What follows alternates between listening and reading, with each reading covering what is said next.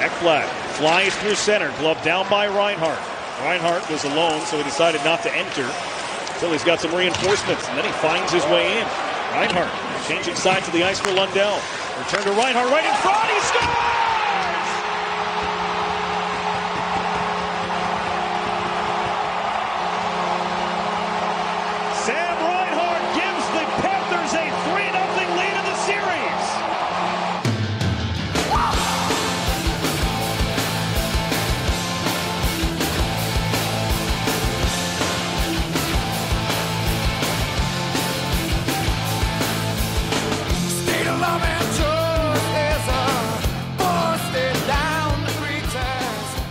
Out. Welcome to the Sportscasters Podcast. My name is Steve Bennett. This is season 13, episode 9 of the show. It's May 9th, 2023. On the show today, two debuts. Jack Curry from the Yes Network is going to join us, and Kirk McKnight, uh, the author of a book called The Voices of Baseball, is going to join us as well. Curry, of course, is the author of a book I've been reading called The 1998 Yankees. So, two authors and guys who are also involved in sports media in other ways. They'll make their debuts. We'll to, talk to Jack Curry first in a second, and we'll talk to Kirk McKnight later. We'll do a book club update. We'll do one last thing. And um, before we get to any of that, let's start with first things first. I wanted to say congratulations to Chicago Blackhawks fans, including my buddy Zach and Greg. Still waiting on the project from those fellas, but when it comes, I'll tell you about it. It's going to be awesome. Uh, look at the Chicago Blackhawks won the NHL draft lottery on Monday night. They had an 11.5% chance to do so. It's their first first overall pick since 2007 when they drafted Patrick Kane. They also drafted Jonathan Toews third overall. And those two guys were on the team up until the trade deadline. And next year, having not played without them, they'll w- welcome Connor Bedard. So it's kind of like the Packers going from Brett Favre to Aaron Rodgers, uh, which is very nice. They had an 11.5% chance to get it, third best. Uh, Anaheim finished second. Anaheim also finished second in the Sidney Crosby uh, lottery, which sucks. But Adam Fantilli is an awesome, dynamic player if they want to take him. The kid from Russia, who's unfortunately under contract through the 2025 26 season um, but is an unbelievable player as well. If you want to wait a couple years, and sometimes look at you wait on these guys anyway.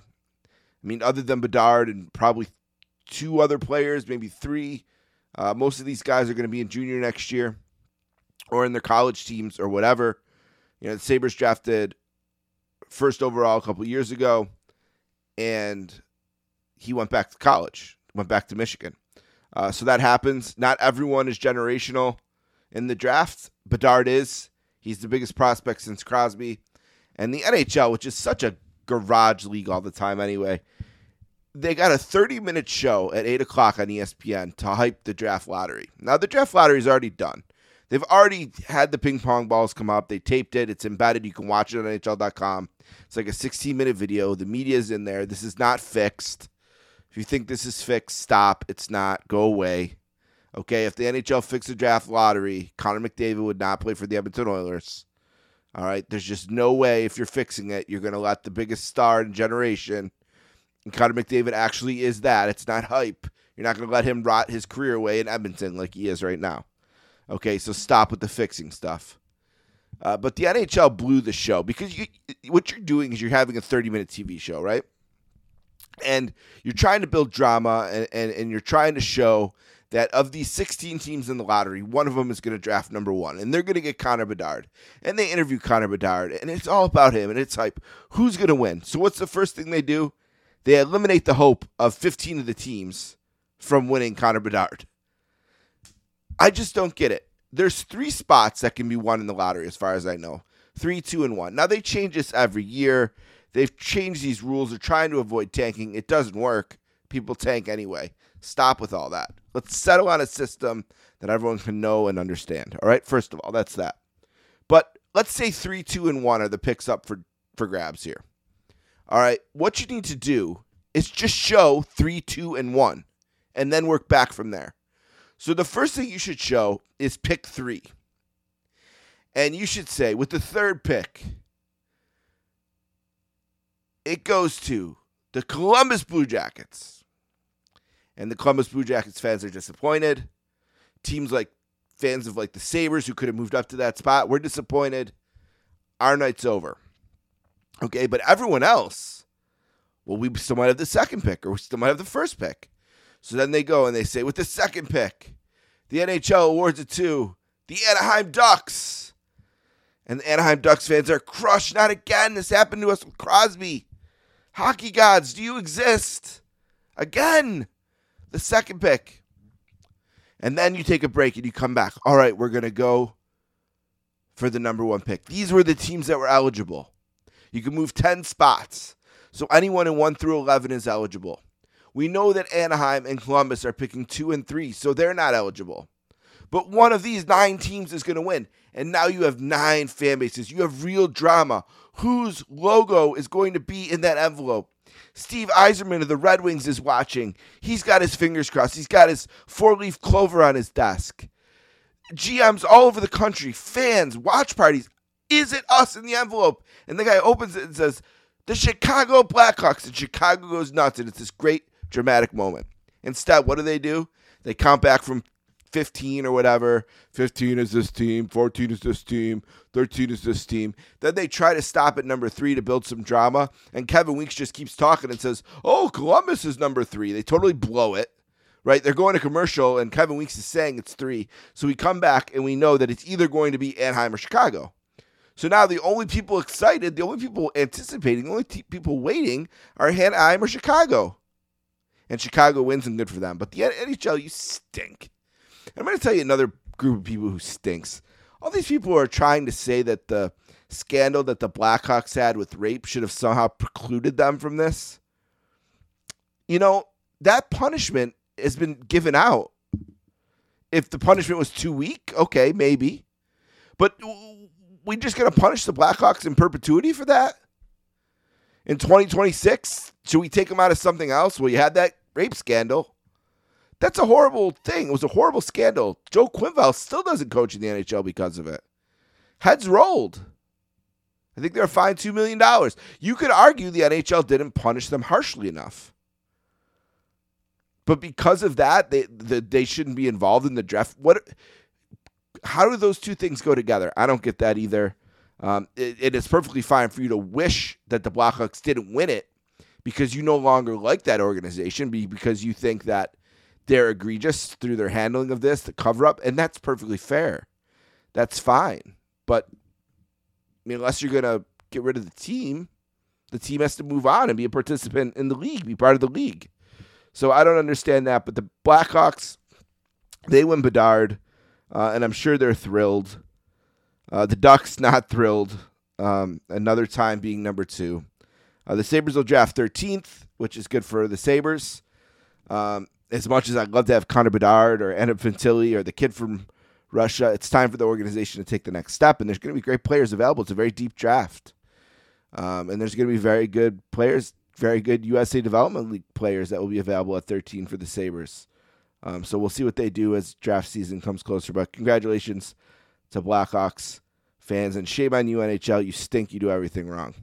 Uh, one thing they don't do wrong, I guess, is they have a wonderful playoff, and the playoff itself is moving along. The Tampa Vegas Knights uh, won tonight, uh, and they take a two to one lead in that series. Uh, Seattle Kraken, led by superfan Mike McCready, they're up two to one in their series against Dallas. Uh, New Jersey had a great performance from the Hughes brothers the other night. They're back in that series down two to one with another home game. But the series I really want to talk about right now is the Toronto Maple Leafs and the Florida Panthers. Uh, the Maple Leafs, of course, won in round one, and they beat Tampa Bay, and they ended their streak since 2004. They hadn't won a playoff series, and it was 17, 18 years. And heads were going to roll if they didn't finally win a playoff series, and they did. They won it in overtime.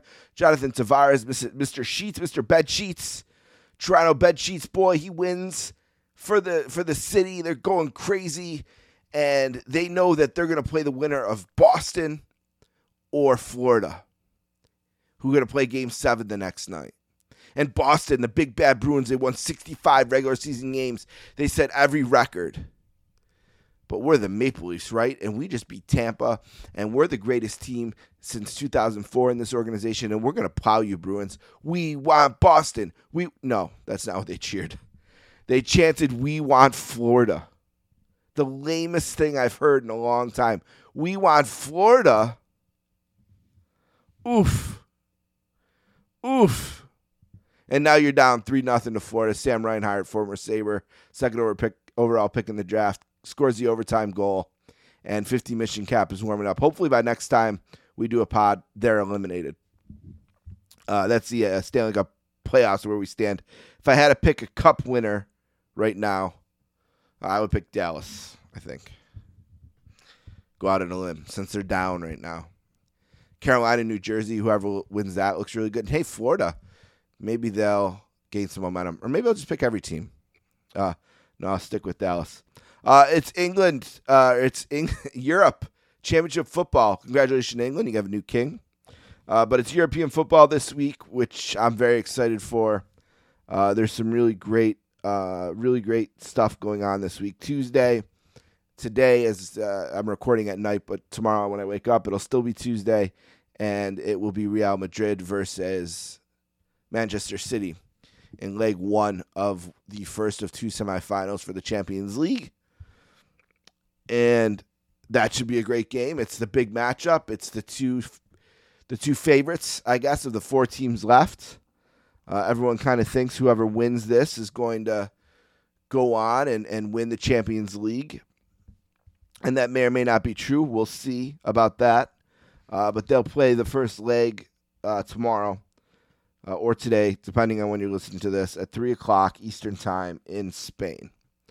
Uh, and I think it'll be important for Spain to build a lead here before they go back to to Manchester City and play and see what happens there. Wednesday it is the Milan Derby, AC Milan versus Inter Milan. Uh, all the games will be at the San Siro. Uh, this is the AC Milan home game uh, this week. Rafael Leao, who's the best player maybe in Serie A, was the MVP last year. Got injured, played only 13 minutes of the game over the weekend, and he will not be available. It doesn't seem like in this first game. So a big opportunity for Inter Milan maybe to take advantage of and get a lead that maybe they can protect in their home game uh, in the second leg. On Thursday, Europa League, uh, both games in Italy. Uh, Roma will host Bayer Leverkusen at Stadium Olimpico, and Juventus will play Sevilla um, in Torino. And I know my credibility here with soccer is going to stink as long as I mispronounce all the team names. But look it, I don't know I don't know who these teams are that much. I'm still learning. That's fine. Mock me if you want, but I have I have passion for the Italian sides. And that's what I'll be watching. I'll be rooting for Roma and Juventus to win these games and hopefully have an all Italian final uh, in Europa League, which will be big for these teams because Roma right now is in seventh of Serie A, and the only way to the Champions League for them might be through this. And Juventus still may lose points and find themselves outside looking in in Serie A if they if that happens to them. So they're going to want to. Uh, both of those teams should be very not only to win a trophy, but it may be important to them to be in European football next year. Also, the Conference League.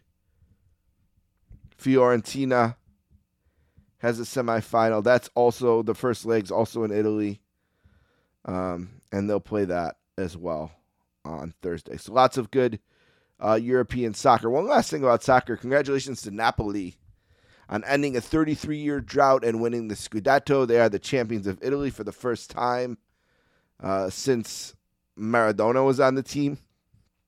Um, and they clinched it in the middle of the week on the road and then and celebrated. And then they went home and won again and celebrated again. And unbelievable scenes uh, from there. But a really interesting weekend for the top four in Serie A. Napoli obviously are through. They're going to be in Europe next year in Champions League. Uh, Juventus has 66 points, Lazio 64, and Inter has 63. So those would be the four Champions League teams as of right now, uh, with what four games left. Uh, but AC Milan is 61, Atalanta 58, and Roma 58. So it's the race is seven deep. Only four can get in, and there's a chance that AC Milan or Inter Milan could play and lose the Champions League final this year and then not play Champions League football next year, which would be very disappointing for both of them. But congratulations to Napoli. If you get a chance to watch some of the videos of the scenes there, uh, pretty incredible stuff. Also, uh, since we talked last, the NFL draft happened, and uh, the Saints um, selected 29th and picked Bryan Bresee, defensive tackle from Clemson. He was once the number one rated prospect, five star prospect in, in the nation. And Pitt Clemson had a great first year, had some injuries since then, had his baby sister die of brain cancer, some really difficult life stuff.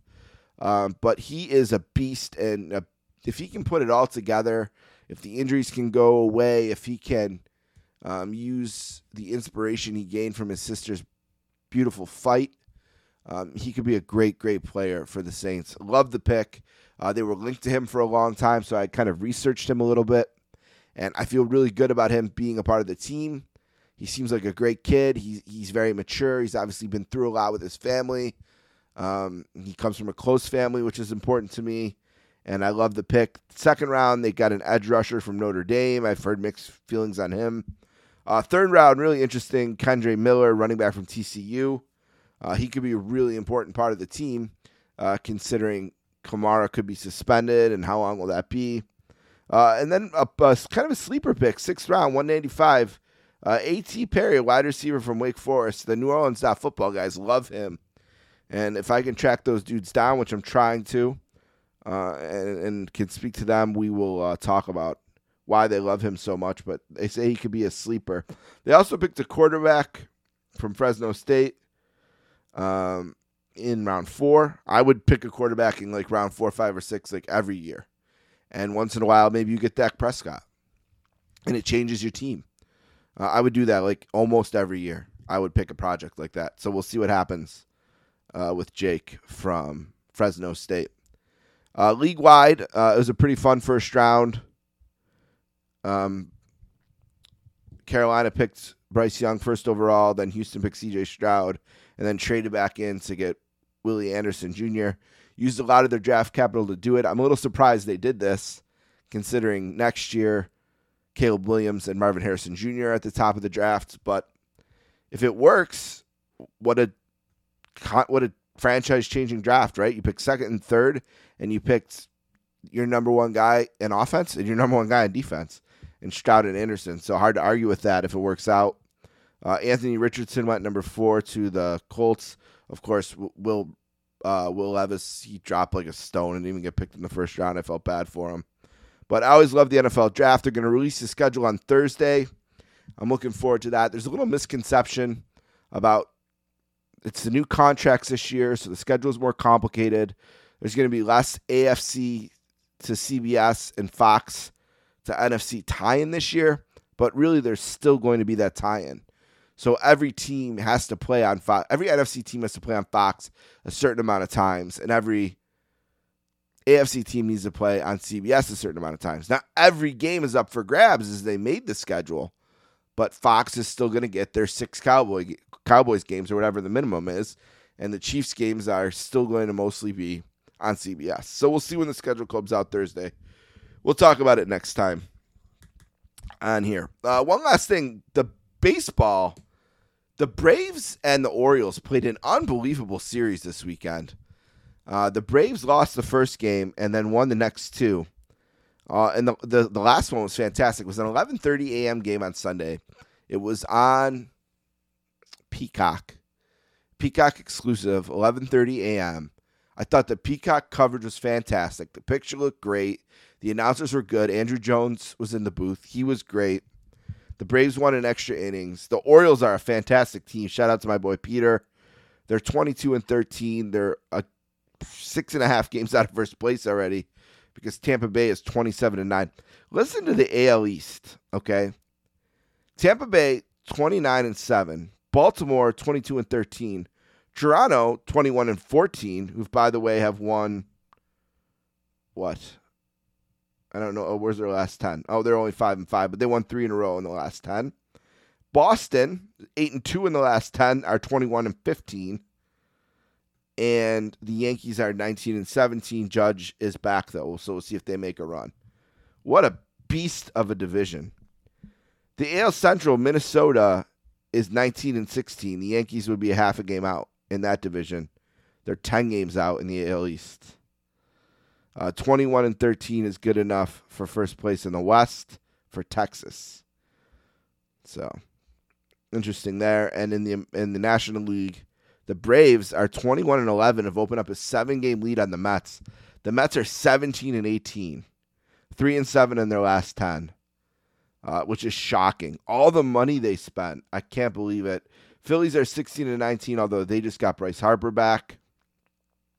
Be interested to see there. The Pittsburgh is the feel good story of the year so far, 21 and 15 in first place in the Central, and of course the Dodgers, where they always are first place in the NL West. So interesting start to the baseball season. But I want to mention that Braves and Orioles series, unbelievable ball games on Saturday and Sunday.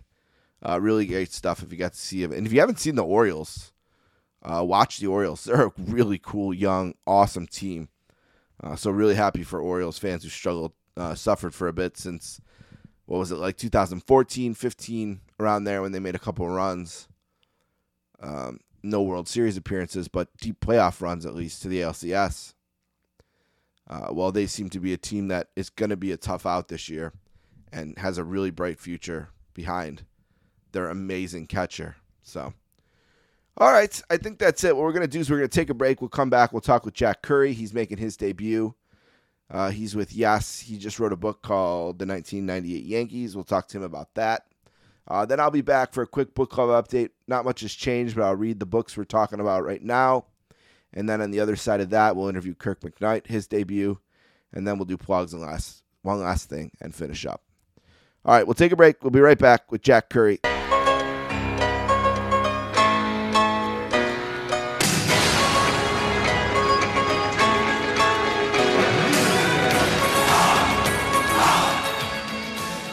Thank you for checking out the Sportscasters podcast. Don't forget to check out my other show, the 24 inch podcast. Hollywood Dave Rollins, Paula Bennett, and myself look back at the career of Hulk Hogan, the immortal one. We do it every other week. We cover matches from the 80s, the 90s, his entire career. We read the news from the era. It's a great nostalgic look back at the greatest wrestling career in the history of the business. Be sure to check it out right on this feed, brother.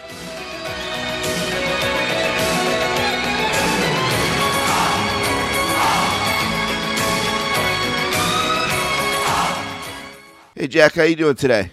Hey, Steven, I'm doing well. How about you? Doing really good. The 1998 Yankees, the inside story of the greatest baseball team ever, comes out what May 2nd. This is the release date. You know, it's an interesting thing I, I wanted to ask you about because uh, there's a guy named Al Strachan. I don't know if you know who he is. He's a he was a hockey writer, um, a pretty famous one, I guess. He worked in Toronto. Essentially, he was the guy Wayne Gretzky trusted. You know, he was the he was like the Ahmad Rash, as Ahmad Rashad was to Jordan. Uh, this guy was to Gretzky, and I'm starting to think that Jack Curry is the Ahmad Rashad or Al Strachan of the Jeter era Yankees. I mean, you've done a you've done a book with O'Neill, you've done a book with Cone. You did did this book. You got everyone. Are you kind of the guy that these guys trust, maybe more than anyone? Well, that's a nice compliment from you. I also did a book with Jeter. Right, when he and Jeter. That's right. Yep, and so Jeter. Yeah. that, that's a nice compliment. If, if that's the case, I hope that means that I, I've done my job well. And I now work with Paul O'Neill and David Cone, and those were book projects that I really enjoyed. And after having written a pitching book with Coney and a hitting book with Paul O'Neill, spoke with my editor Sean Desmond, and we just thought a natural book would be a book about a team. And anniversaries are great. People love anniversaries, so why not a book about the 25th anniversary of the uh, what I think is the greatest team of all time? The run kind of started, I guess, in a way in '95, right? With uh, finally breaking through to the playoffs. Well, they probably would have broke through if not for the strike, right? Then the strike happens. Yeah, they probably would have. They had a 70 and 43 record in 94 before the work stoppage, right? right. It's probably them and the the Expos. who- The Expos, right? hurt the most by that at the, in the moment.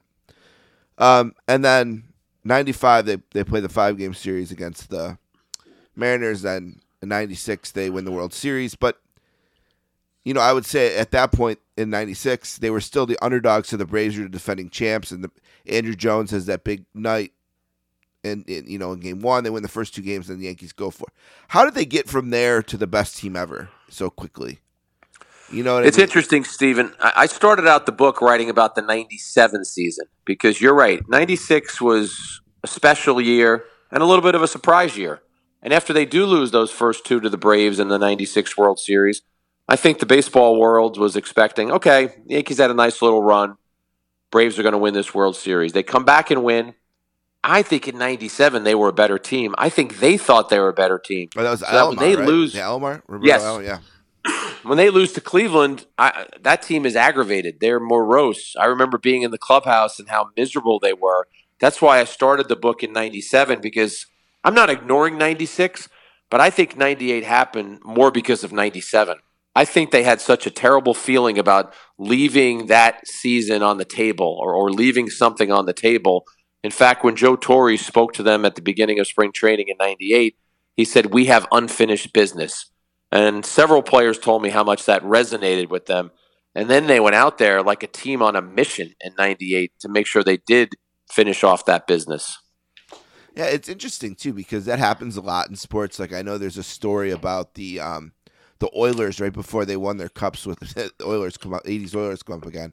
Right before they win their cups again uh with Gretzky and Messier and them, they lost to the Islanders in the last cup that they won.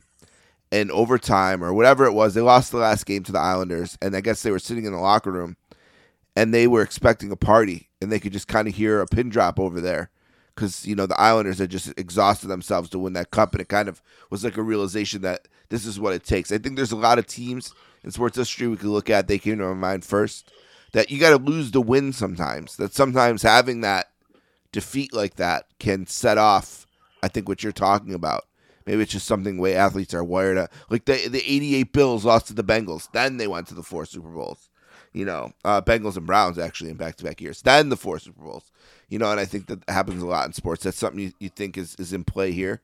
Oh, without a doubt. Yeah. I know from, I mean, I've been covering baseball for more than 30 years, and I know from talking to players, they will tell you that the, the losses bring on more hurt and misery than the wins bring on joy. And, and you're searching for that joy, but you're also trying to avoid that misery. And you brought up Mariano earlier with the home run that he allowed to Alomar Jr. in Right. game four of 97. And this is where Joe Torre was such a brilliant manager. When the Yankees plane landed coming home from Cleveland in the New York area, first thing Torre did when they got on the tarmac was he went over to Mariano Rivera, who was hurting, thinking that he cost the Yankees the series. And he said, You're not the reason we lost the series. You're the reason we even had a chance to be in this position. And so Torre was already managing for 1998 right then and there, letting Mariano take that message into the offseason so that he didn't beat himself up all offseason. Mariano ends up being the greatest closer of all time. Maybe he would have. Maybe what Joe said he, he helped him two percent, but I still think it was a bright move by by Torre to do that. And what they go 93 and one or something like that uh, with the lead.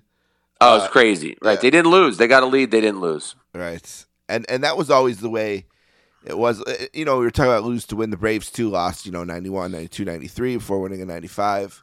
Um, and, and, and, and then they, they lose to the Yankees in 99. And watching these teams, that's how it always was. If you didn't get them, you know, if you got to the sixth inning or even the seventh inning and you were down, it was just over. And those pitchers would come in and it was like, there wasn't even much drama really. It was like ground out, broken bat, ground out. You know, it's like clinical. It became clinical almost to watch the Yankees. David Cone always has a great point about Mariano. The, the few times that Mariano would have a hiccup, it would it would happen fast. Mariano would either shut you out fast, shut you down, or if you did do something against him, like you just said, bloop hit, uh, a roller in the infield. Uh, yeah, uh, like uh, Arizona is a good example of that. right, something Yeah. like that. Nobody was. You, you rarely saw Mariano give up five or three straight hard hit baseballs, but Th- There, there are so many experiences, though, Stephen, when you think about the postseason where teams didn't have that that shutdown reliever at the end, and that's why Mariano, in '96, right? Yeah. Yeah. Mar- Mar- Mariano sets that team apart because the Yankees, yeah, he had the Alomar game and he had 2001 in Arizona. Other than that, and and, and a Red Sox, there's a, some Red Sox hiccups in there The against Billy, Big Papi and Billy stuff. Mueller game in Yes. the regular season, I, and I that's mean, the thing look- about him. We can remember every time he failed. Is there Yeah, another? look at the guy's Yeah, po- postseason record. It's not, it's amazing. there, there, there probably isn't another relief pitcher that you can remember. We, me, and you can recount the times he blew a save, all of them, because Right. it's they're so significant, right? When they happen, you know, most guys they blow them all the time. It's part of the job. Like you know, it happens. Didn't happen. To I remember when Justice came over to the Yankees. I asked him about uh, Mariano's presence, and Justice said, "If we had him when I was in Atlanta, we Oh, would have won three or four World Series." He Mhm. said he would have been the difference maker. Yeah, and I think he was always the difference. You know, he was he was the he was he was he set him apart from everyone. Such a weapon. Yeah. Uh, Justice, by the way, maybe my all-time favorite homer at in the in the whole Yankees run was his home run against the Seattle, the three-run home run in the LCS. Yeah, he was. A, he came to play. That, that was a great. That was a great trade by Cashman.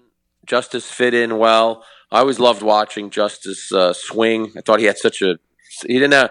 Maybe Chipper Jones's swing was was more beautiful and Ken Griffey Jr.'s, but there was just something about Justice at the plate. He just was a confident hitter. Yeah, it's nice too. What were your two best home runs? Oh, the one I hit to win the World Series and the one I hit to win the ALCS. That's not bad. Not bad. uh, the the another thing about the '98 team when we talked about them being so clinical in terms of their pitching and the way they would end a game. Another thing is not a team with like this guy hit 60 home runs and this guy hit 50. They would just pound you to death. It was like a persistence, an inevitability. You know, hit after hit after hit after hit after hit. It was like a, a wave that came or something. They were just so persistent like that. They yeah, they yeah. they Some- were relentless. Stephen Thir- relentless, uh, led word, the yeah. majors. Led the majors in runs scored. All nine starters had on base percentages over 350. I spoke to Jason Varitek for this book, and he was a rookie with the Red Sox in '98. I just asked him to give me his scouting report on the hitters from that season, and you could just tell his brain was he was back in '98 saying you couldn't get them out. They they would not they would not stretch the zone. They would not chase pitches. So he said you had to make perfect pitches, and it wasn't just one through five. He said it was one through nine. It was it was endless. It was relentless. You know, you talked about talking to Varitek, and I'm always interested in this when I talk to someone who wrote a book. But it seems like you got to talk to just about everyone, at least living, for the book. Um, and I was thinking about this because you didn't get to talk to to Steinbrenner specifically for this, um, because obviously he's passed away. But what do you think George would have said if you did get the chance to sit down and talk to him about the '98 team? What, what do you think uh, the boss? yeah, well, I I mean I, I do include quotes from George from '98. Right. And I, I, and I spoke to I spoke to George in the clubhouse in 1998, right after they won, and he had no qualms about calling them the best team of all time. And he said, based on the record, I think you would have to call them the best team of all time. And he was crying. I think it was. I think I wrote in the book it was 90 percent emotional and 10 percent the champagne stinging his eyes. I think knowing George the way that I know knew George, Stephen, 25 years later, I think George would have been even prouder. I think he would have been saying it even louder. I think he would have said, No one ever won 125 games. This team led the majors in runs scored, led the American League in fewest runs allowed. As you as you mentioned, they were unbeatable when they had a lead late in the game. I think George's pride in this team would have just grown over the years. dominated the playoffs. You know, Yes, so 11 and 2. Yep. you look at back at a team like this and think like, could there have been something to derail them? Was there was there uh, you know some was, was there anything you know? And I think part of what you do in a book like this is look back at that like, you know, and, and maybe the one thing might have been the David Wells. You know, he's a little bit volatile. Maybe he pitches the the perfect game. Um, there's story. He says he, he would have been DUI. You know, if he drove to the same. Who knows? Sometimes these state these stories can be. I'm a big Hulk Hogan fan. You know, sometimes his stories can be um, part of the gimmick or whatever. But you write in the book about um, about his relationship with Torre, and I think it's David Cone. There's a quote I wrote down where he says, "Just became easier to just leave him alone. You know, just to let him be who he was and." And do his thing. And it seems like that's kind of the way he managed him. It seemed like that worked. And it's maybe just another another example of just Torre being the perfect guy for the perfect club and pushing all the right buttons. Yeah, and I don't think the Tor the Torre Wells uh, division was real. It, it, there was definitely a there was definitely a personality clash there. They they they banged heads, but Stephen, that was never going to be a, a problem on the entire team. Here's here's here's one interesting point about that. I interviewed Homer Bush, who was on the team the whole season. He, he was a bench guy for the whole season. He didn't even know that Torre and Wells clashed that much. So that that was definitely between the two of them. But Bush didn't even know that that existed. Uh, Cone was the savior. Cone was smart enough to see that the two of them didn't get along. Basically, told Torre, "I'll take care of him."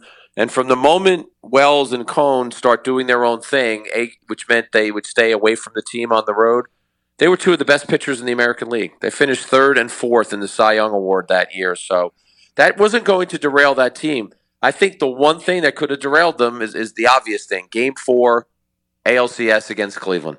El Duque came through, shut down Cleveland. They win that game. That was the pressure point for them that season. That was the most stressful experience they had, and El Duque came through. And from that point, counting that game, they win the last seven games of the postseason and sail to a championship. Yeah, and the World Series was, my goodness. I mean, 80, 98 and 99, both of those World Series are such demolitions. Um, and what they've they won the last four. I'm just thinking of this. I'm sure it's been said a billion times, but they won the last four in '96 of the 12 World Series games in a row. Yes, exactly, exactly. Uh, Jeter, I, I was think I was I remember when his documentary came out, and I know you were in it, interviewed for it. Um, when it came out, I was it's thinking finally going to learn something about Jeter, and I don't know these. Uh, Jordan had the editorial control or whatever in, in the Last Dance, and Jeter's company put this one together. I think I finished it thinking I don't know if I got anything I, anything all that special out of those eight episodes. It was fun to relive the memories with Jeter and go through it with him, but you know he, he I think he maintained he maintained he maintained being Derek Jeter.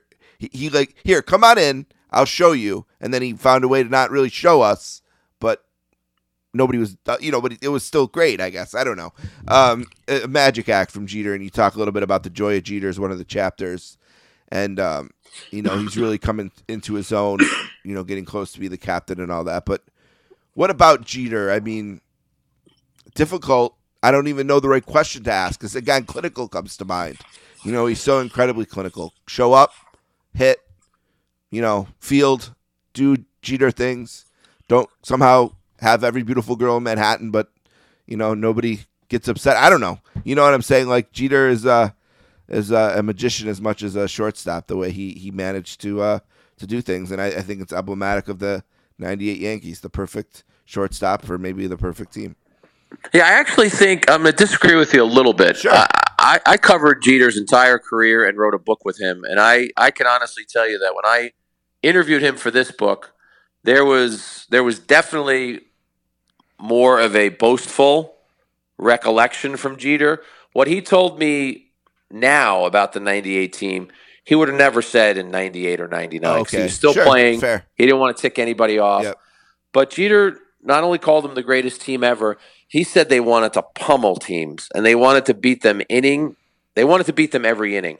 Jeter wouldn't have said that as a player because he wouldn't have wanted to tick off the opposition. So I, I I thought that Jeter was somewhat reflective and interesting for me in this book because he took you inside. He took you inside where Steven, they weren't just trying to win a game, they were trying to beat you every inning. And I know baseball teams say that.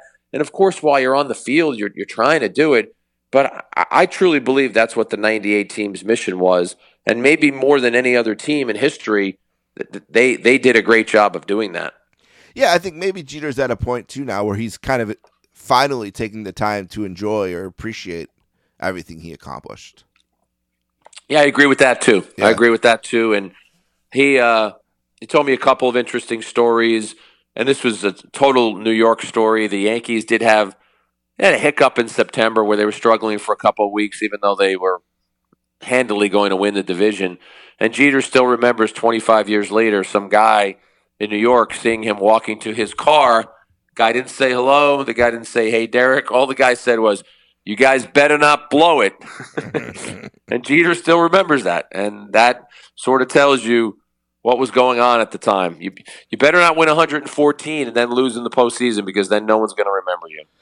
If the publisher were to come to you and say the 25th anniversary of 98 was great, let's do the 25th anniversary of 99. Let's just run it back. What do you think the thesis would of that book would be? Why was that team so different? Boy, you know what, Stephen? I've done I've done a lot of these interviews, and uh, that, that's one of the most interesting questions I've had because oh, I. I haven't allowed my brain to go there. Fair. The '98 team was, Yeah. was so outstanding, and, and I did so much research. I, I'd have to I'd have to really go back and reflect, and, I, and I'd have to think about it. I don't know that it would be as well received as I hope this book is being. I, I Well, yeah, it's a much different story, right? I mean, what were they, 98 and 64 or something like that that year? Yeah, it's a totally Yeah. it's a totally different story. You do have some of the same cast of characters, so the freshness of El Duque, the uh, the surprise and the excitement of someone like Brosius, that that wouldn't be as juicy in, in 1999, and even uh, Shane Spencer's story, you're not getting that in 1999. So I, I would. I would never turn down the opportunity to write another book about the Yankees, but I do think that the '98 team, with all that was going on, stood stood above that '99 team, and I, I, I wonder what a '99 book would look like. As you mentioned already, they they swept the Braves in, in four games again, so there would probably probably be a lot about that, about the that just World Series dominance. Well, and they only lost one playoff game again that year. I mean, Yeah. they, they sort of struggled. That's why it was interesting to me, and I thought of it the other day because that team sort of.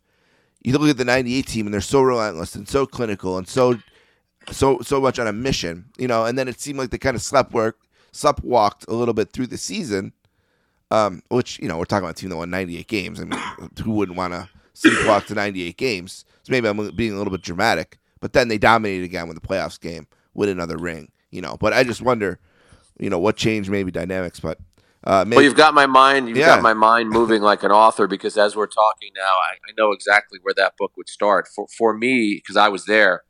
For me, that book would start with the the announcement of the trade of them getting Clemens for Wells. right. Because we, were- I was in the Yankee clubhouse in Tampa that day, and it was that was a. You don't get a lot of shell shock trades, and that was that one just blew the doors off the place. Wells was absolutely ticked off. Everybody was surprised. Cone was trying to console Wells. It, it, it just that that was the mark of the Yankee front office saying, "Okay, we might have been the best last year, but we, we're trying to get better." And they went out and added Clemens. How, how do you how do you get how do you make a 120 plus win team better? Get a seven time Cy Young winner. Exactly, Yeah. exactly. Right. And of course, as you know, he wasn't great that year. He had a four and a half ERA. He, I mean, he ended up winning 14 games, but it was a it was a struggle for uh, Roger in his first year in New York. Yeah, it often is. Those first the first year in New York can get you. The sports guys are here with Jack Curry, an awesome new book about the 1998 Yankees called "The 1998 Yankees: The Inside Story of the Greatest Baseball Team Ever." It will be released on May 2nd of 2023. Um, obviously, wherever you can find hardcover books or you can do ebooks, is an audiobook is downloadable as well. So they got it all covered. You can follow Jack on Twitter for more info about that. Um, you know, sometimes when you write about a team like this, the question can be, well, like, what what is the legacy of this team going to be? But it's kind of obvious what the legacy of this team is going to be. It's really not that interesting. The legacy is going to be they're the best or one of the best of all time. You know, they're one of the one of the five teams that Jeter won a ring with.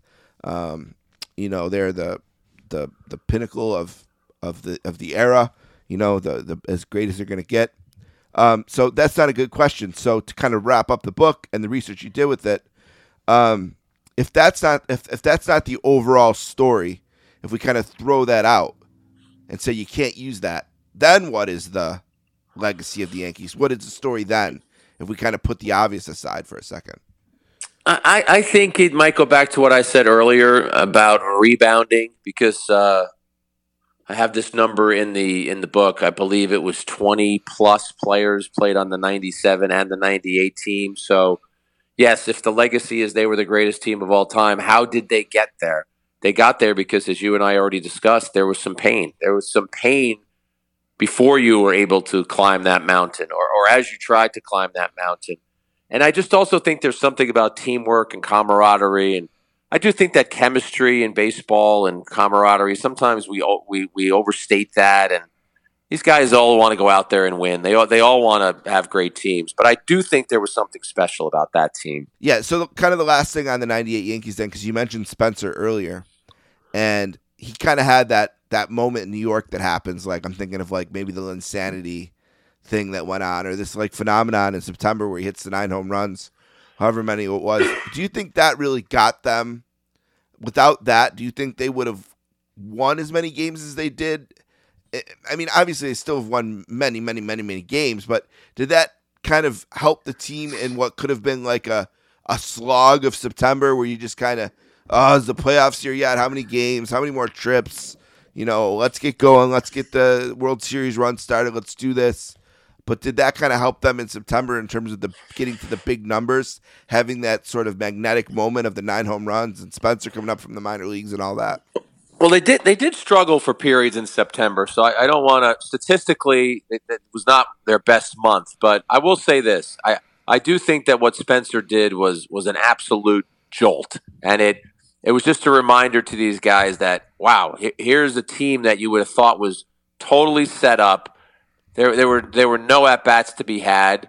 And then you look at what Spencer did, and you say, "Well, maybe maybe there are some at bats to be had." Left field's been a revolving door all year anyway maybe maybe this kid has now just forced his way into some at bats. So I think they were absolutely jolted by what he did because man, what what what a September he had.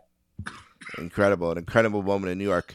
The 1998 Yankees, the inside story of the greatest baseball team ever by Jack Curry. That's the book. Uh, Jack Curry, you can see him on Yes. Find him on Twitter. Uh, get the book. Jack, do you have any questions for me? Steven, I appreciate your time. Thanks for taking the interest in the book. Last thing, I'll get you out of here on this. Any concerts this summer?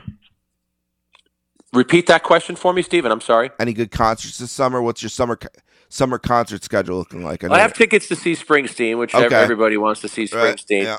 I also might try and catch uh, Ziggy Marley. I just uh, recently saw Ziggy Marley and his brothers play Red Rocks out in Colorado, which is it was a bucket list place for me to visit. Yeah, what a venue. And then Ziggy's coming to New York solo a couple times, so I'm probably gonna try and catch him there. what do you want to see Bruce play? Oh man, that's a great question. Uh, Have you looked? Have you seen the set list that he's? I have. In fact, I was Okay, listening yeah. to uh, I was listening to uh, his channel on uh, Sirius Right. XM as I was uh, driving home last night, and they were playing a lot of the songs that he has played on tour. I'm I'm a big uh, Darkness on the Edge of Town fan. Okay. That, that, that- anything from that album, anything from that album, or anything from The Rising, I, I would be happy. All right, very, very, very, very last thing, and you can do it in one word. We'll do over under ninety three wins for this year's Yankees team. I'm going over. Okay. Yep, I'm going over. All right. Thanks, Jack. I appreciate it. The 1998 Steven, thanks for the time. All right. Thanks for having you. me on, man. See ya.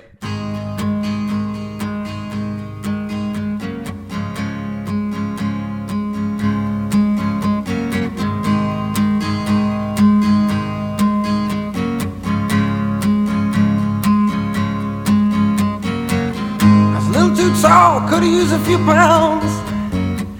Tight pants points, hollering out. She was a black-haired beauty with big dark eyes, and points all her own, sitting way up high.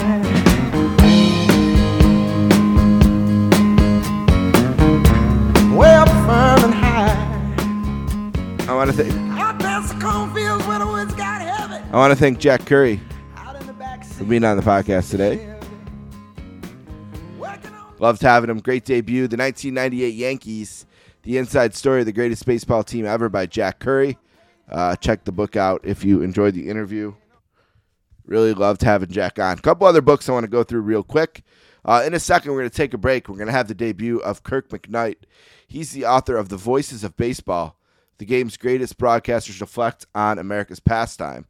Uh, Kirk's going to join us. We're going to talk all about um, we're going to talk all about his book, which is really great. He also has another book called The Voices of Hockey, and we get into that a little bit. And I really enjoyed that, and I really enjoyed uh, having Kirk, and want to thank him. And we'll get to that interview in a second. Uh, two other books I want to mention quickly. First, LeBron by Jeff Benedict. I finished the book. I reached out to Jeff, haven't heard from him. Going to try him again. Hopefully, he scheduled that interview for the next show. And if not, I'm just going to move on. But uh, it's a good book, and there's a lot I want to talk to Jeff about in it. So hopefully, we get that opportunity, uh, like we will later in June, June 20th, 2023. The book Cage Kings by Michael Thompson comes out. How an unlikely group of moguls, champions, and hustlers transformed the UFC into a $10 billion industry. And that's where the book club's at. So we're finishing two today. Hopefully, we'll finish LeBron next time, and then we'll be down to Cage Kings. Uh, so it's time to add some more. And there are some more coming out. There's a new uh, John Feinstein book coming out. I'd like to track him down. Uh, but there's always stuff coming out. Sometimes it's too hard to keep track of everything that's coming out. Uh, and there should be some stuff for the summer to come out. So we'll do some reading uh, over the summer, of course. If there's anything ever you want featured in the book club, you have a tip, send me an email, thesportscasters at gmail.com, and I'd love to uh, feature it if possible. So, all right, we're going to take a break. Uh, we'll be right back with Kirk McKnight.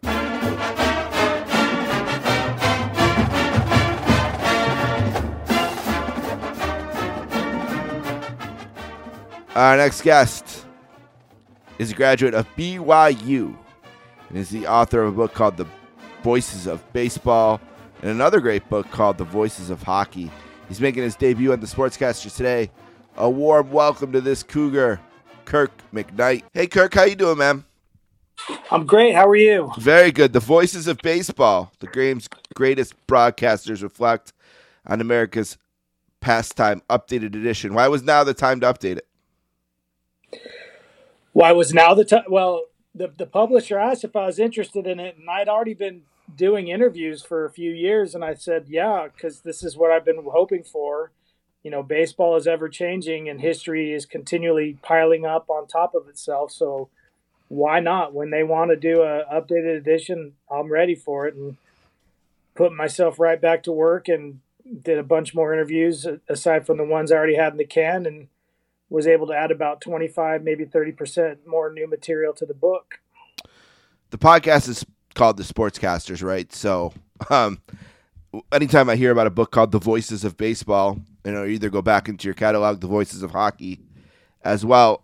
I'm interested. You know, my antenna's up because I'm one of those guys that when I was going to high school and college and I bought the USA Today every Friday, you know, the first thing I read was Rudy Martzke's column. Um, you know, uh, because I've just always been into sports media and always been a sports media nerd, and and that's kind of my background. What's kind of your background that attracted you to work on projects like the Voices of Baseball and the Voices of Hockey? Well, I, you know, being a big sports fan, especially of those two sports, hockey and baseball, uh, it's always fun to have somebody kind of tell the tale as well. Uh, you know, the, the sports in my mind, especially hockey, uh, very, very entertaining. And I tip my hat to the hockey broadcasters for being able to keep up with all the action. And for the bro- the baseball broadcasters, I tip my hat to them for being able to lead us through the game, which can be often pretty slow. Except for coming into this year, it's sped up quite a bit, and now the broadcasters are having to change their craft a little bit. But the fact that they can make it an experience, uh, as slow as the the play of game can be at times, it's it's a tribute to them as well to kind of uh, you know, not necessarily just tell us a story, but you know, give us all kinds of background in the in the same in the same setting.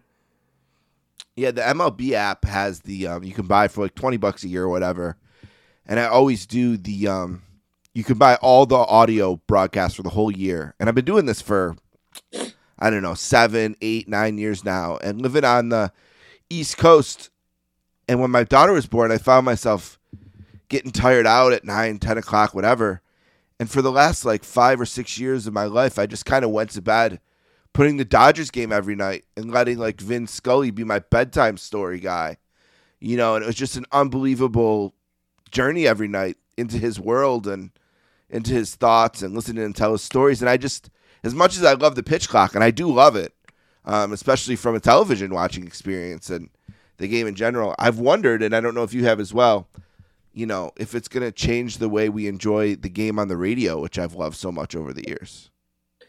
Well, I, have actually had the opportunity, being this close to spring training as I am here in Arizona, I went on a Padres broadcast to basically they said they'd give me a half inning to plug the book, and the outs were at most each. I think the the the out with the most pitches was two, and wow. so you know, and and they uh, and I I'm getting out you know a six pitch inning, five pitch inning, and you know how much time has transpired, maybe two minutes, and they said, well, we'll let you on in the bottom half of the inning as well. And I made the joke to them. I said, "It's too bad you guys didn't have me on in the Padres half of the fifth inning because I could have probably read the book. It was a five run inning." and and the next inning they're up one, two, three. So it, it, it it's definitely been affected, and they definitely have had to, like I was mentioning earlier, be more on their toes and adapt to this, and and whether they do or not is going to be a testament to their ability. You know, like honestly, you're going from your heels to the tops of your to your toes in, in a sense because it's been such a slowed down pace now the games are speeding up to where they're a half hour shorter, pretty much. And a half hour, when you when you look over on a scale of a three hour broadcast, that's that's a good uh, that's sixteen percent. That adds up. That yeah. adds up. Sixteen percent may not seem like a lot to people, but when you spread sixteen percent over a over a game, those little percents there each inning, two percent each inning, that makes a huge difference. And I wonder too because we're kind of at a point where most of the guys who've been with teams for 40, 50, 60 years or whatever, that generation has sort of passed through and it's turned over and and and the voice of teams, the voice of franchises are newer voices. You know, I had Joe Davis on the show a few weeks ago and talking about, you know, the enormous task of becoming the new voice of the Dodgers and the new voice of baseball on Fox too. Like what a double header of trying to take over for Vin Scully and then, you know, Joe Buck nationally after Buck had done the job from what 1996 to 2021. He, it was Braves World Series bookends. The Braves losing to the Yankees in '96, uh, winning it in 2021. Um, but I wonder if we're gonna have the romantic sort of connection that we do with the new generation of broadcasters as we've seen the game change in in relation to the pitch clock and the the the, the swifter innings and, and the faster pace. I wonder if you know, I, like I think about Vin and the way it was just story time, and you just sit back and relax and listen, and you know, uh, you know, even um, Suzyn and and um, and uh, and Papa Yankee over here in New York, you know, like is it going to be the same? I, I, don't know if you thought about it at all.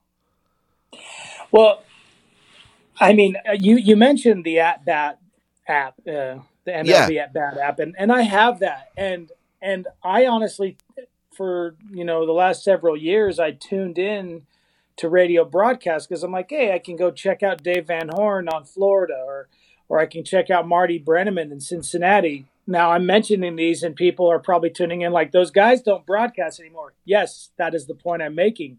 I'm tuning in now, and I'm not hearing my familiar yeah, voices. Right? Where did he go? You know, yeah, where's that guy? And, yeah, and and and Ted Leitner, another one. You know, I, I when I went on the radio broadcast with the Padres, it was with Jesse Agler and Tony Gwynn Jr. So the sport evolves, and it's like you said, we're not seeing those multi generational guys. We're seeing new blood, and we are starting to see the numbers fall off. As far as I'm, I'm starting to see the numbers, uh, not not just in those who have passed away, but those who are retiring. So like you know they've they've retired. So their careers have died in the sense where they've retired but also you know they, there's four people in the book that i've interviewed personally that have now passed on. Dick enberg tim mccarver vince scully and dave wills of the tampa bay rays. Wow. And you know how many in the hockey book? Do you, is is there a few? Oh you know i couldn't even i couldn't Not even, even sure. tell you. Okay yeah. it's, it's, i'm sure there's probably a handful in there. Right. Um, i'm sure jiggs mcdonald if he's not passed on he's he's getting up there in years, and yeah, and there's a few like that. But you know, D- Dave Wills, for example, wasn't wasn't that old. It was a tragic, you know, kind of all of a sudden he's he's gone from us. But you know, Tim McCarver and Dick Enberg and Vince Scully, those, you know, I, I you, you kind of come to know that you know the the end of their path is near broadcasting career and life.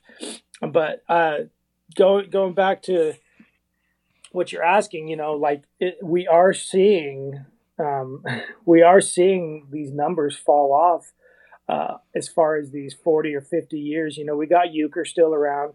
Yeah. You know, you mentioned you mentioned John Sterling, Pop Pinstripe. You know, he's uh, he's one of those Lou Gehrig style broadcasters. Joe Castiglione in, in, in Boston as well. I mean, you look at those guys and the amount of games they broadcast over their careers. Uh, you know, they're workhorses, um, and so we're seeing less and less of, of that as far as the you know the four or five decade broadcasting experience, which is sad, but also you know the the flow of the game kind of kind of caters to uh, more energetic style.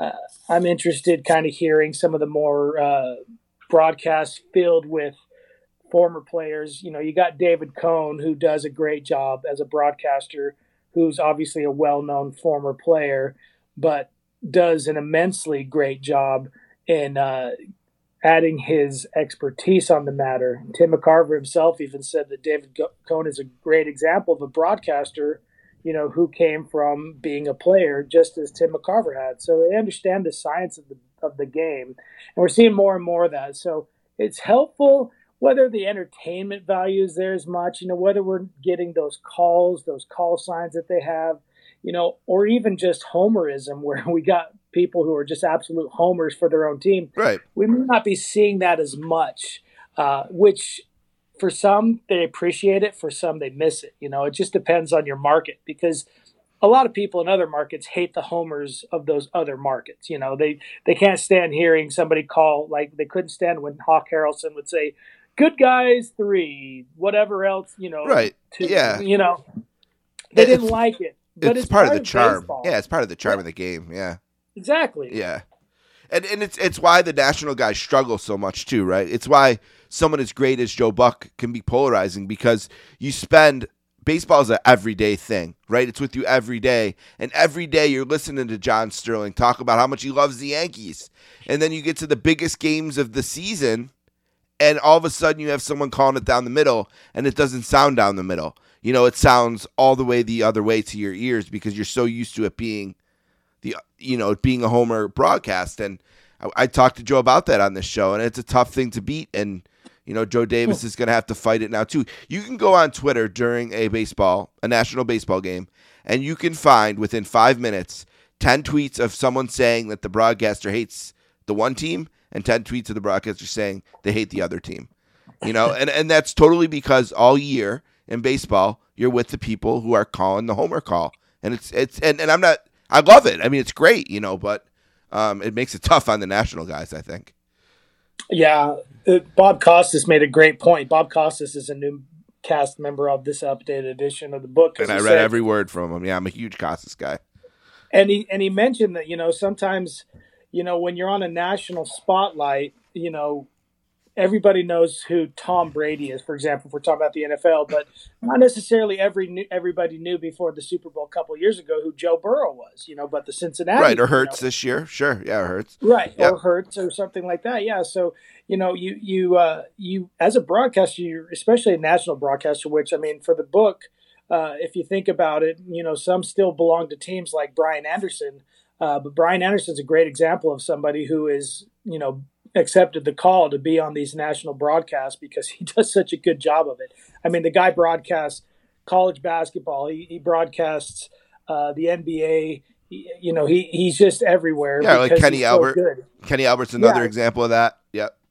Yeah, and so you know Brian Anderson, though you know he's when the first edition of the book came out, he was the newbie in my in my class of 33 broadcasters of the book. He was basically the newbie. He was the one who had just been, you know, only a few years there broadcasting with the Brewers, but now I mean if you're on TBS, you know, for for some of the big games, whether they are throughout the year, and then for March Madness, I mean, he's the guy, and so uh, you you kind of you kind of realize that these guys have a have a discipline about them too, because yes, they're used to being on the team broadcasts.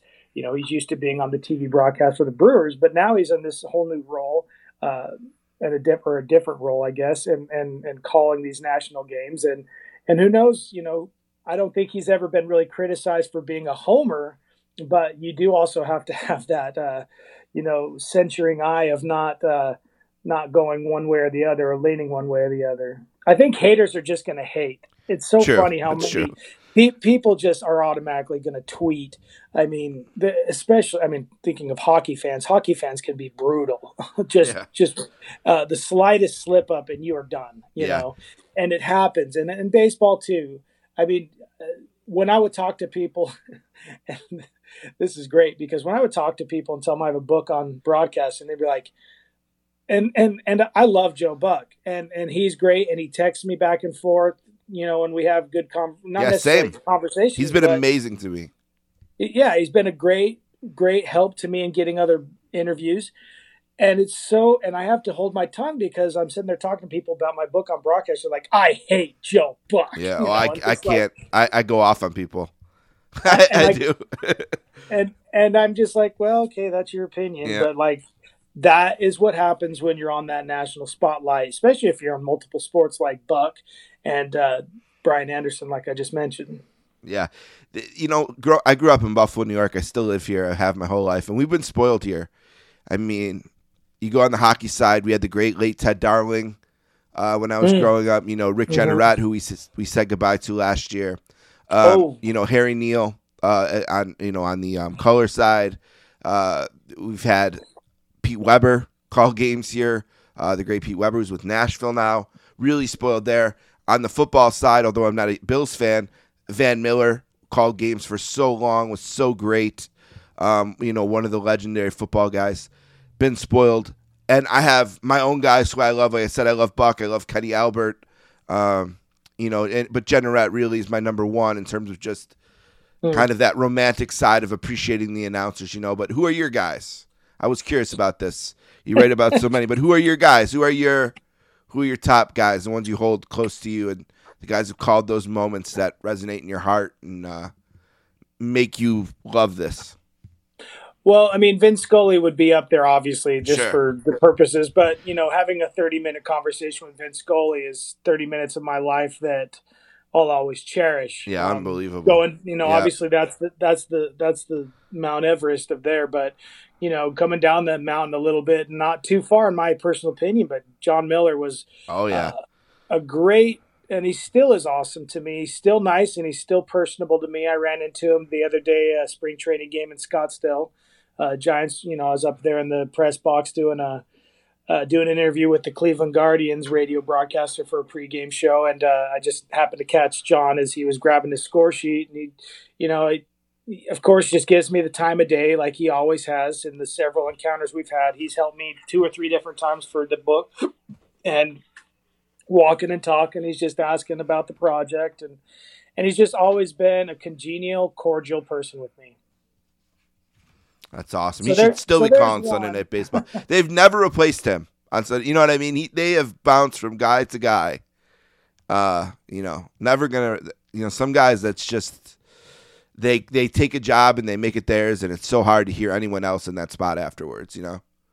I think Eric Nadel is another one that I'd like to just kind of give a shout out to, just Sure. because he's he's these are a couple of the broadcasters that have been with me all along the way, and they've been very uh, gracious with me and, and giving me their time anytime I've asked, and they're legends of the game, and they've helped me understand not necessarily just my craft in writing and how I write out the chapter or things like that. You know, I, I, I value Eric Nadel's uh, opinion, and, and I, I wanted to, you know, I actually shared a chapter with him going into it, and he kind of made a couple of just minor corrections to tell me about. But he taught me a lot of things just even over the summer.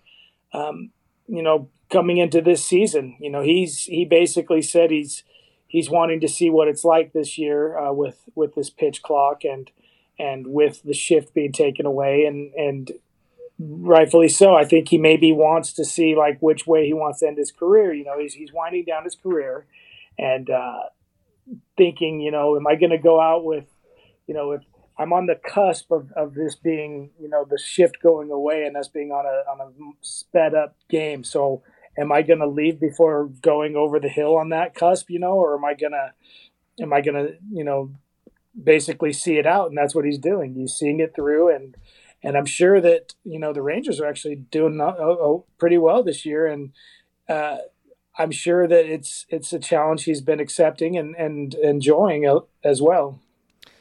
I mentioned Rick Jeanneret, and um, uh, way back in 1993, uh, I had made my first communion and um, had some money, and I said to my dad, "Can we go to the Sabres game? There, was going to be Game Four of the playoffs against the Bruins, and they, they Sabres had never, well, they had passed the first round in 1982. I was two, kind of really started watching hockey at three. Um, so they had never been to the second round of the playoffs since I've been a fan, and they had a chance to, to clinch it, you know. And so he said, "Sure, let's let's go down and see if we can get a ticket, whatever."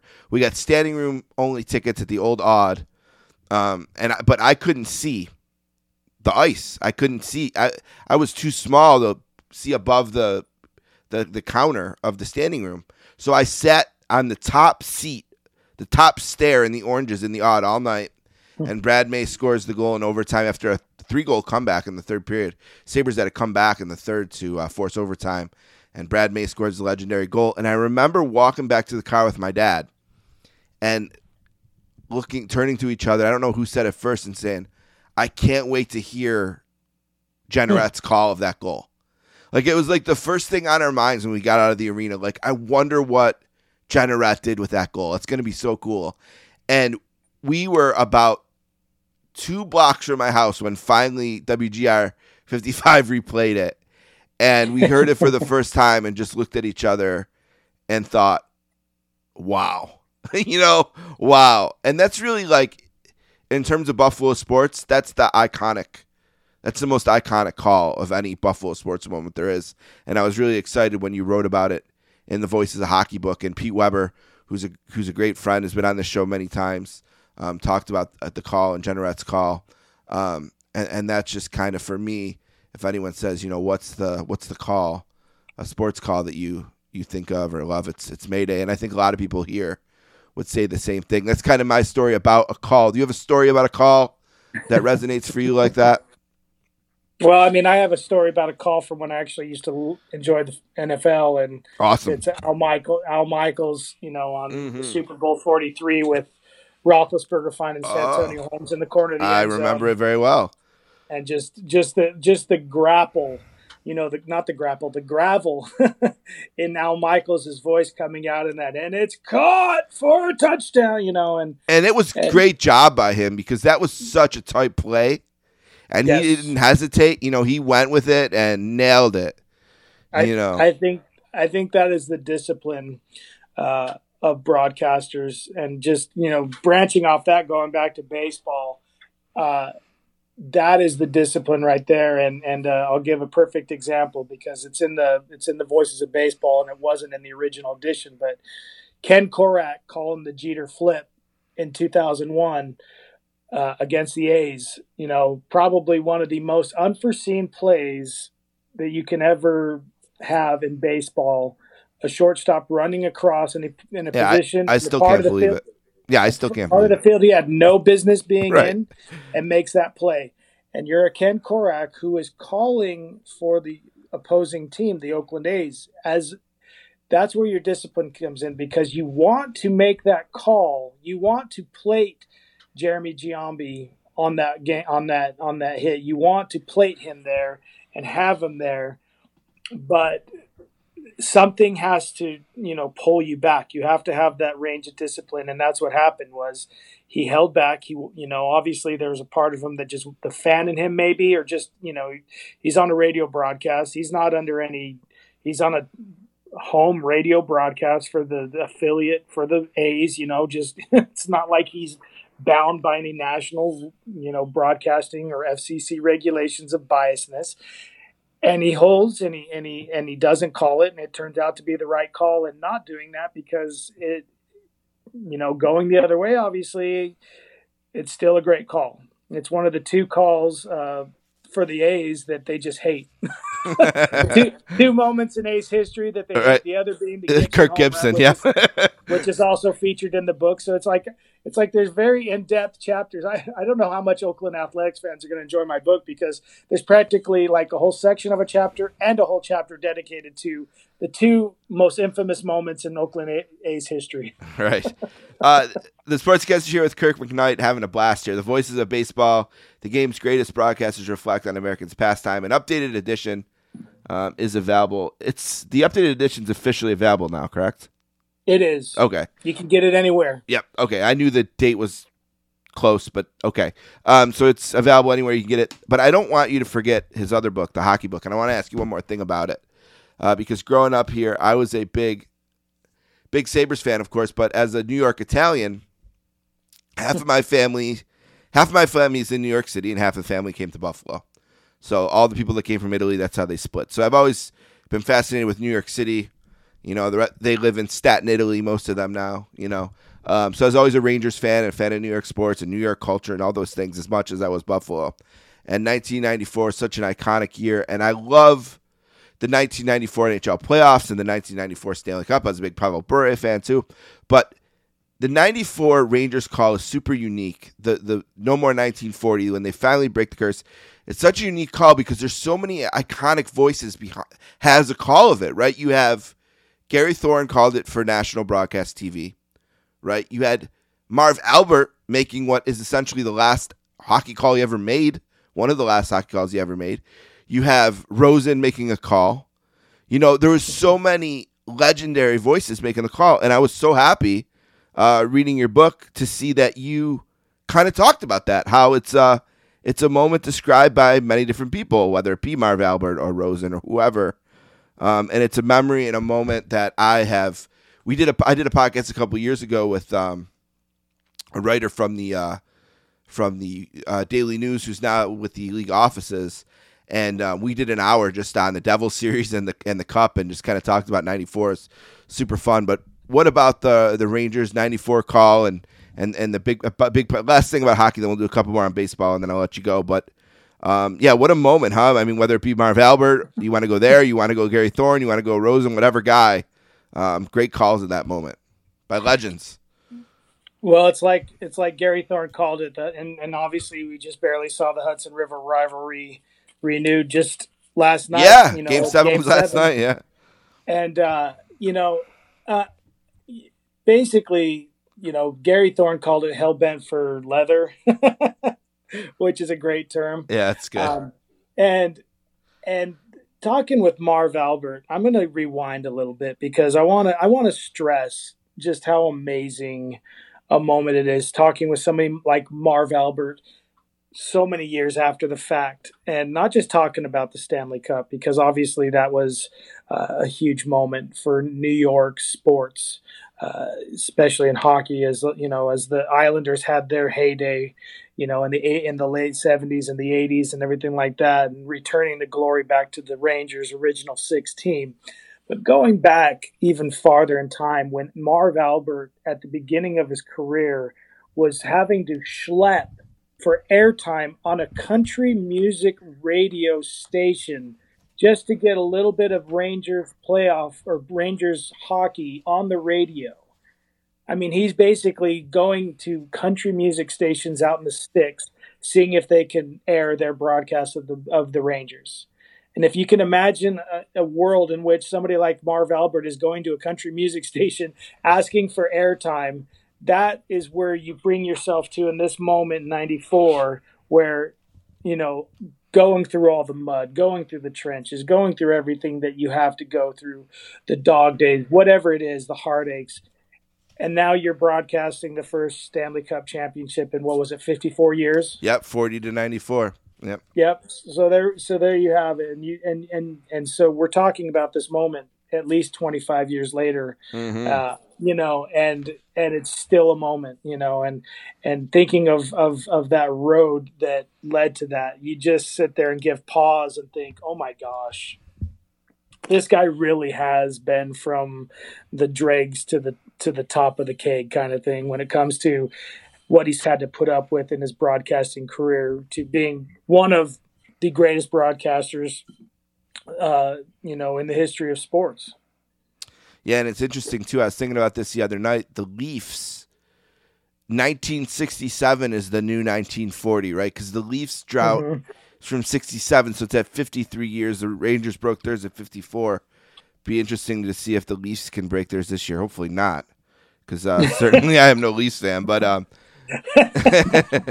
Well, I mean, let's talk and like we can stay on hockey because I'm, you know, I'm I'm all about just uh, just how amazing it was on Sunday to not only see a team that won 65 games go down in the first round, yeah, I still can't believe it. but to see the reigning champs and last year's President Trophy Same winner night. Yeah. Losing seven to a team that basically was kicking their season off in the same year that that team was, you know, ending their own kind of Stanley Cup drought for I think it was what twenty years. Yeah, 2001. 2001 Yeah, was so yeah. you know, 20, 21 years. So um, just to see both those two game sevens in the same day, that's why you got to love playoff hockey. Yeah, yeah, unbelievable. Um, they've had a great playoff so far. Um, the ratings have been really good, which makes me happy. I think that McDonough and Kenny are both really sort of building into their spots as kind of the split number ones, whatever network you're watching. You know, I grew up with Gary Thorne as kind of the national number one. Then we went to Doc Emrick, and it's interesting now because with the two networks, the way the package is split up, you have the two guys, whether it be McDonough, who really loves hockey and you know really pushed to be that guy. You know, McDonough is the play-by-play number one there because he wanted to be. You know, and he pushed hard to to be considered and ultimately get it, which I think is so important for hockey. When someone is passionate about it, I think it's the best. You know, and Kenny's a hockey guy through and through and has done a great job for TNT. So, and I think both of those being in their second year, I think they're kind of catching their stride. And I've really enjoyed the playoffs, even though it's another year without the Sabres, although I think it'll be the last year for a while that they're not in it. Um, uh, they're right there. Mean, they missed by one point. Uh, you can't get any closer than that. So uh, we'll see. But yeah, it's been a great playoffs. Who do you who do you like going forward? You gotta you gotta we got a new we're gonna have a new champ one way or another, and we're gonna have someone. I think the Devils are the most recent champion left in 03. Yeah, that, I think. Let me let me think about that real quick. I think that's right. I think it's the Devils. So we're gonna either have a first timer or someone who hasn't won in 20 years or more. Panthers have, have never won. 67 for the Leafs. Obviously, the Kraken haven't won. The Stars is um, what was it? Uh, 90 99, 99. against the Sabers. Yep, 99 for them. Devils 03. Hurricanes. Oh, Hurricanes is the most Hurricanes recent. 06. 06. Uh, the Oilers won last in 1990 with Messier, and the Golden Knights have never won. So Well, I'm I'm actually from Las Vegas, and uh, you know, before I moved to Arizona, I was there in Vegas when opening night with the Golden Knights. So you know, my heart goes out to the Knights in this situation. Uh, but I honestly like if I'm if I'm going to get in trouble for this, but unless the Golden Knights can learn to speed up their skates, they're not going to make it through Edmonton. And I, I can't imagine any team playing Edmonton speed right now. But again, it's the playoffs and uh, that you know it, it's it's it's all about matchups. The Golden Knights definitely are not any speed that compares to the Edmonton Oilers, and they have the ability to jump on them. Now, whether or not they can do that to other teams is a whole other situation. So, you know, as a Knights fan, I was hoping for the Kings to pull off sure. the uh, upset against Edmonton. But looking looking forward, you know, now now that I see, you know, the the the, the chips where they are, I, I I still see those two as my, especially now that Boston's been kind of knocked out. I see.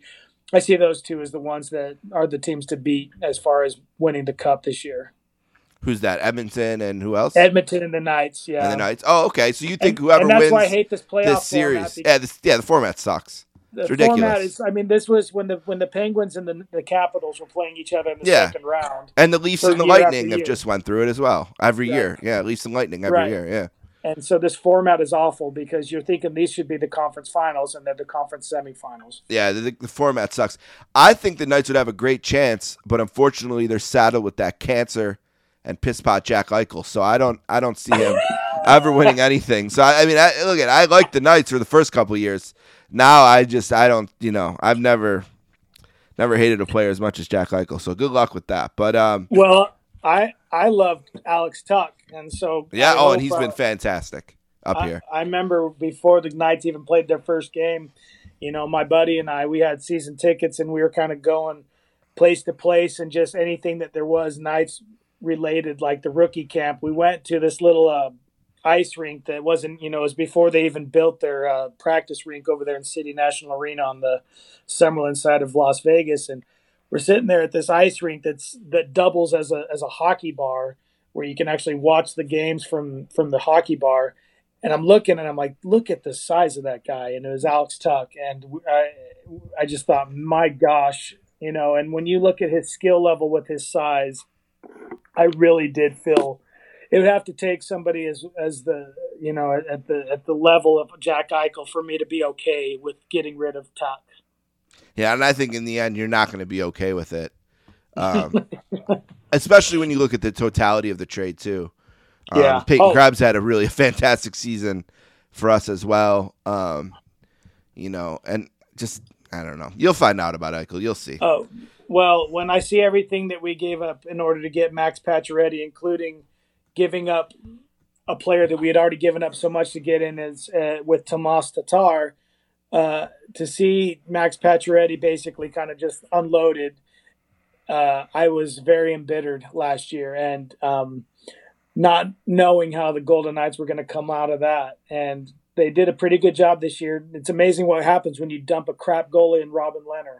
Yeah, big loudmouth too. Thinks he got to be in everyone's business, tell everyone what to do, and look at how he lives. Yep. I Um, always said if you're gonna do, I said if you're gonna do that, if you're gonna sit there and use your thumbs on the internet, you better be able to back it up on the ice. Right. clearly didn't. and he's never on the ice to back it up. Yep. Anyway, And now he isn't. Yeah. Uh, the voices of baseball, the greatest, the game's greatest broadcasters reflect in America's pastime. Kirk McKnight's the author. And what I love about this book and the hockey book, which we talked about a lot, which is basically the same title, but the voices of hockey, um, is you can put this on the toilet if you like to read there, and I often do. And you can pick it up as you sit down and read any chapter. You know, they're all kind of self contained in a way. Um, and if you feel like reading about the Rays or Tropicana Park, you can do that. You know, if you feel like reading, I don't. I mean, I don't know if that would be the number one choice, but that's what I opened it to. if, like you said, you want to read about the A's and sort of the infamous moments that we talked about here, you can do that on page forty-three. Whatever, you can go where you want. You go to forty-three for the A's or two forty-three for the Yankees. It doesn't matter. And I love books that lend themselves to that kind of reading. Um, so I I recommend the baseball book for sure since it's out now. And while you're at it, grab the hockey book. You might as well because it's fantastic as well. So many great stories about stadiums and arenas and broadcasters and history. We could only touch the surface today. But Kirk, thanks so much for doing it. Do you have any questions for me?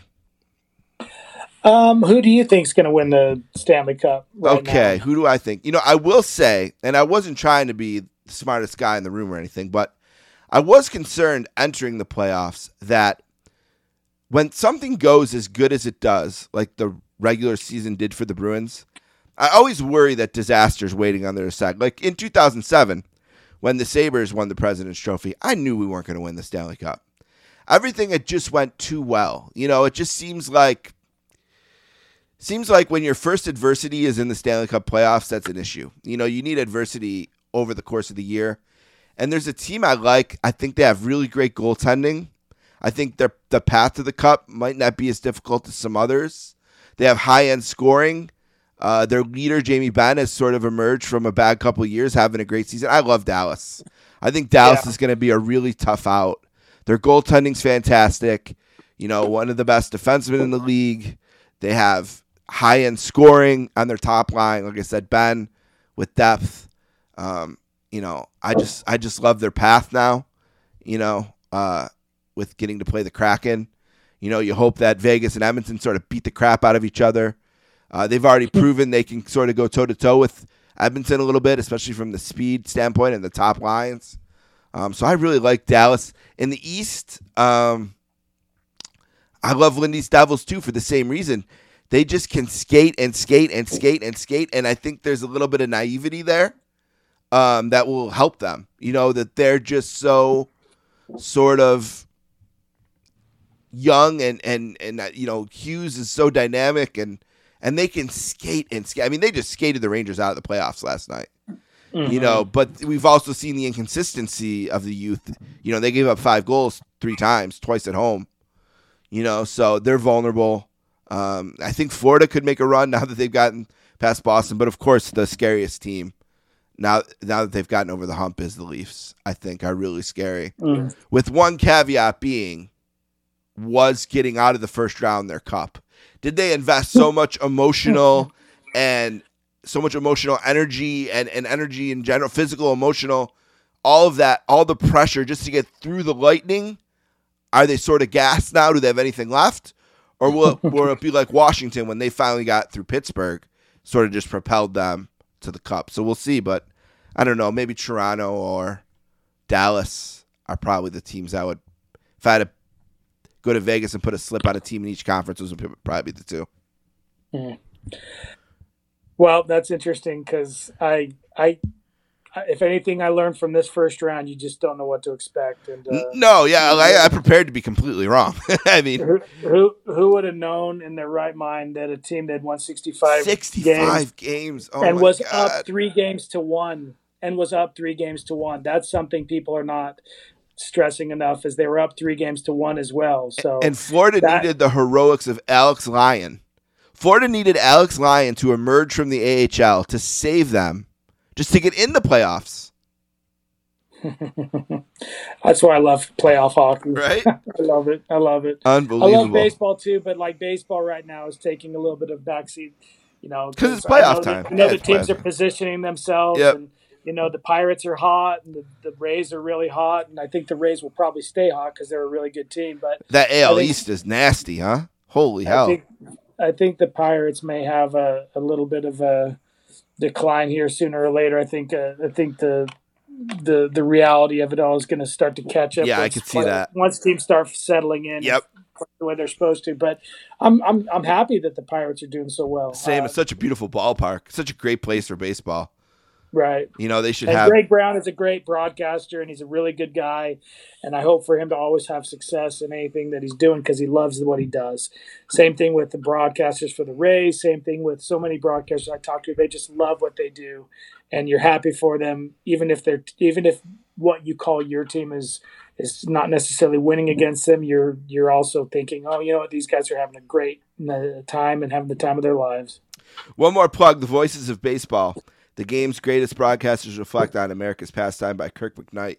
You can find Kirk on Twitter at The Voices of MLB for more information. Uh, the you know links to where you can buy the book, but of course, you know anyone with a brain just go to Amazon or wherever you buy books, you'll find it there. Ebooks, of course, as well. If you, you like to read on Apple on your iPhone or whatever, you can do that or Kindle. Um, is there an audiobook? Uh, not yet. We're working on that. Okay, working on the audiobook. Anything else you want to plug or mention, Kirk, before I let you go? Uh, no, just that if you guys, uh, if they were to get the book on the publisher's website, that's Roman with a W R O W M A N dot com. Okay. There's a coup- there's a coupon code you can use and save thirty percent, and that gets you about eleven dollars cheaper than Amazon. So Oh, the coupon code is R L F A N D F thirty. Beautiful. Thank you for that. So go to the publisher's site, hit in that code, and save eleven bucks. Can't beat that. And the book itself is beautiful. I mean, the aesthetically speaking, it's a really nice hardcover book with a beautiful picture of Vin Scully, and it just it feels nice, and it's a really nice. It's a nice piece of physical media, you know, which I still appreciate. I, I think people would look at the book and say, "Oh, this is the Dodgers book," and it's really not. It's more of a tribute to Vin. Uh, all all thirty teams are represented, but this is definitely a tribute to Vin. There's a whole chapter on Vin at the back where you got 35 broadcasters paying homage to him, and And that was awesome. Some of, and Yep. some of the tops in the game. You know, you got Doc Emrick and Marv Albert even included in that list of people talking about Vin. So uh, it is it is an absolute tribute to Vin, and the color of the book is Dodger blue. That's just a, a nod to him as well. So, you know, you got him from his days in Brooklyn to his days here, and uh, you know, but you also got 29 other teams that are definitely well represented as well with 48 other broadcasters. Basically, you know, we got two talk two two, two broadcasters talking the Dodgers. And 48 other broadcasters talking the other 29 teams. and I highlighted this quote from Marv Albert in the book. There are so many excellent baseball play-by-play announcers throughout the country, but Vin Scully will always be remembered as the best of all time. That's Marv Albert saying that, so that's pretty good praise. It is definitely. All right. And Marv, let me Yeah, tell you what. sure. I, I emailed I emailed Marv two days after Scully passed away because I the, the that next day after Scully passed away, I was on the phone with my editor and saying, "Can I please try to do something here while you're editing the rest of because the manuscript went in the night before. The manuscript went in on August first. Scully passes away on August second. August 3rd, I'm on the phone with the editor asking if I can please try to put together something. She says, You have two weeks. I email immediately to all my contacts, and within a couple hours, Marv Albert has this whole beautiful thing uh, written up about Scully. So Wow. that's just that just is what Scully means to the broadcasting community. Awesome. Well, listen, I absolutely enjoyed this so much. I hope we sold some books. Again, the voices of baseball, the game's greatest broadcasters reflect on America's pastime. Kirk McKnight, please come back. Let's do it again and talk about sports some more and broadcasters for sure. I will. Thank you. Thank you.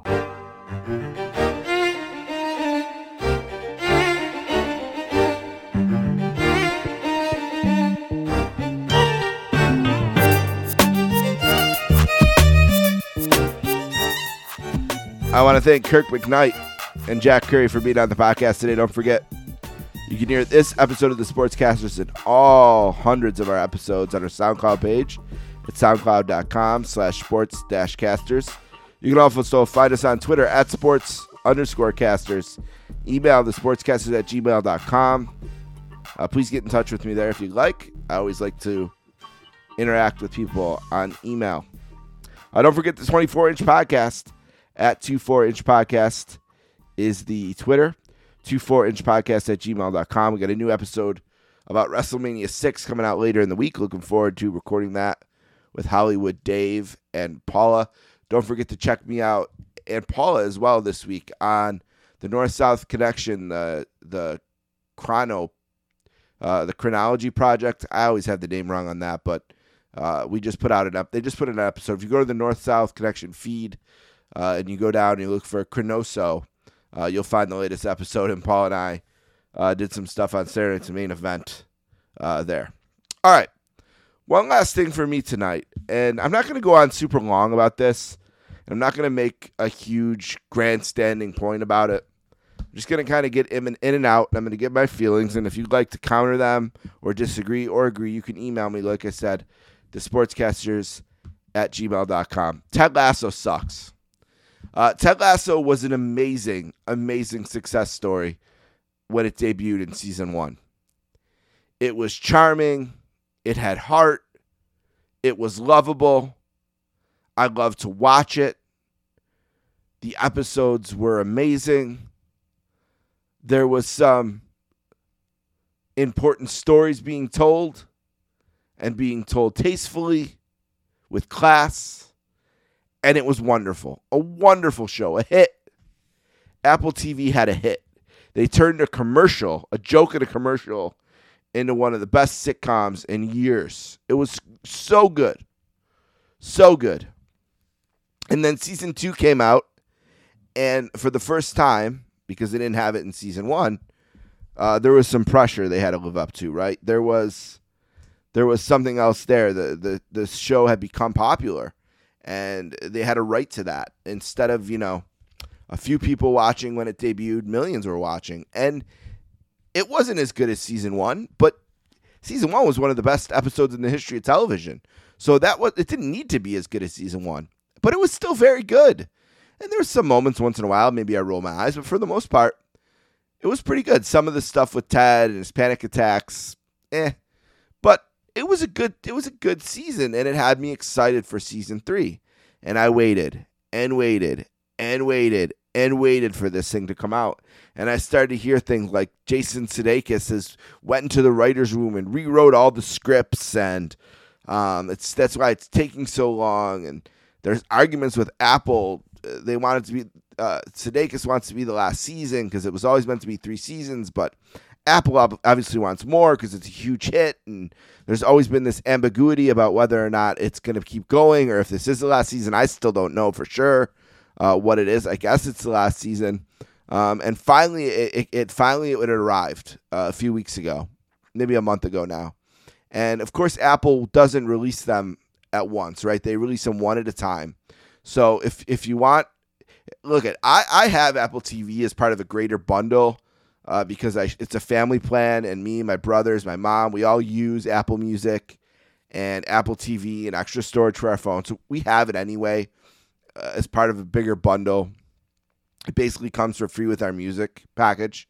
If you want to look at it that way, you know, everyone's got Spotify or Apple Music or something. We have Apple Music, and since we have family anyway, we get the bigger bundle we have this. But if you just subscribe because you love Ted Lasso, you have to subscribe for a couple months because uh, they're going to put all these 12 episodes or whatever it is one a week. So it's three months it's going to take to put them out. Uh, and they're and, and the first thing you notice is they're very long. They're uh, the first season they were between 20 and 35 minutes like 25 at the low and 35 at the high and this season i think like it's 40 at the low and 50 at the high uh, and so they're very bloated episodes and it's horrible it is just awful it's a soccer show completely void of soccer they totally botched the heel turn of nate like they wanted him to be heel now, and, and there are some spoilers here. Uh, they're not going to go crazy with spoilers because, to be honest, I've only watched four of the episodes from this season, and I'm never watching another episode again. I'm done with it. It's horrible. I, I hate to use the word woke, but I don't know a better one. It's incredibly, ridiculously left wing. These ridiculous storylines with Keeley who has somehow become like the biggest character on the show. Like she's gay now, I guess. Um, which whatever, but they spent the first two seasons talking about her love life with men. Now she's pivoted to to females, including the female who backed her business, which I don't care about, but is like the centerpiece of every show. There's some stuff about immigration in England, which I don't really understand or want to know about it's super political. Um, everyone in the show, their sexuality is like the most important thing about them. There's no soccer. It stinks. It just stinks. It's not enjoyable. There's no heart anymore. Uh, Ted is annoying. It, it's just, uh, it's just the worst. And I loved this show and it's just it's not any good. So that's the end of the road for Ted Lasso and I. And like you know about wrestling and Howard Stern, sometimes I love things and then they evolve to a place that I just don't want to exist in anymore. And that's okay. And maybe I'm the one who's crazy. Maybe I'll get 50 emails saying, What? That's the season three of Ted Lasso is like the best season of TV since season four of The Wire. Maybe I'll get that. I don't know. I just know it's not for me, so I'm moving on. I, I can't even struggle through the last six episodes or whatever it is. Maybe when the last episode comes out, if they say this is the definitive end of Ted Lasso, maybe I'll watch it to see how they end the show. Uh, but I don't need to, to to follow the journey to get there. I'm out, and that's okay. Um, and if you still love it, that's okay. No hard feelings or anything like that.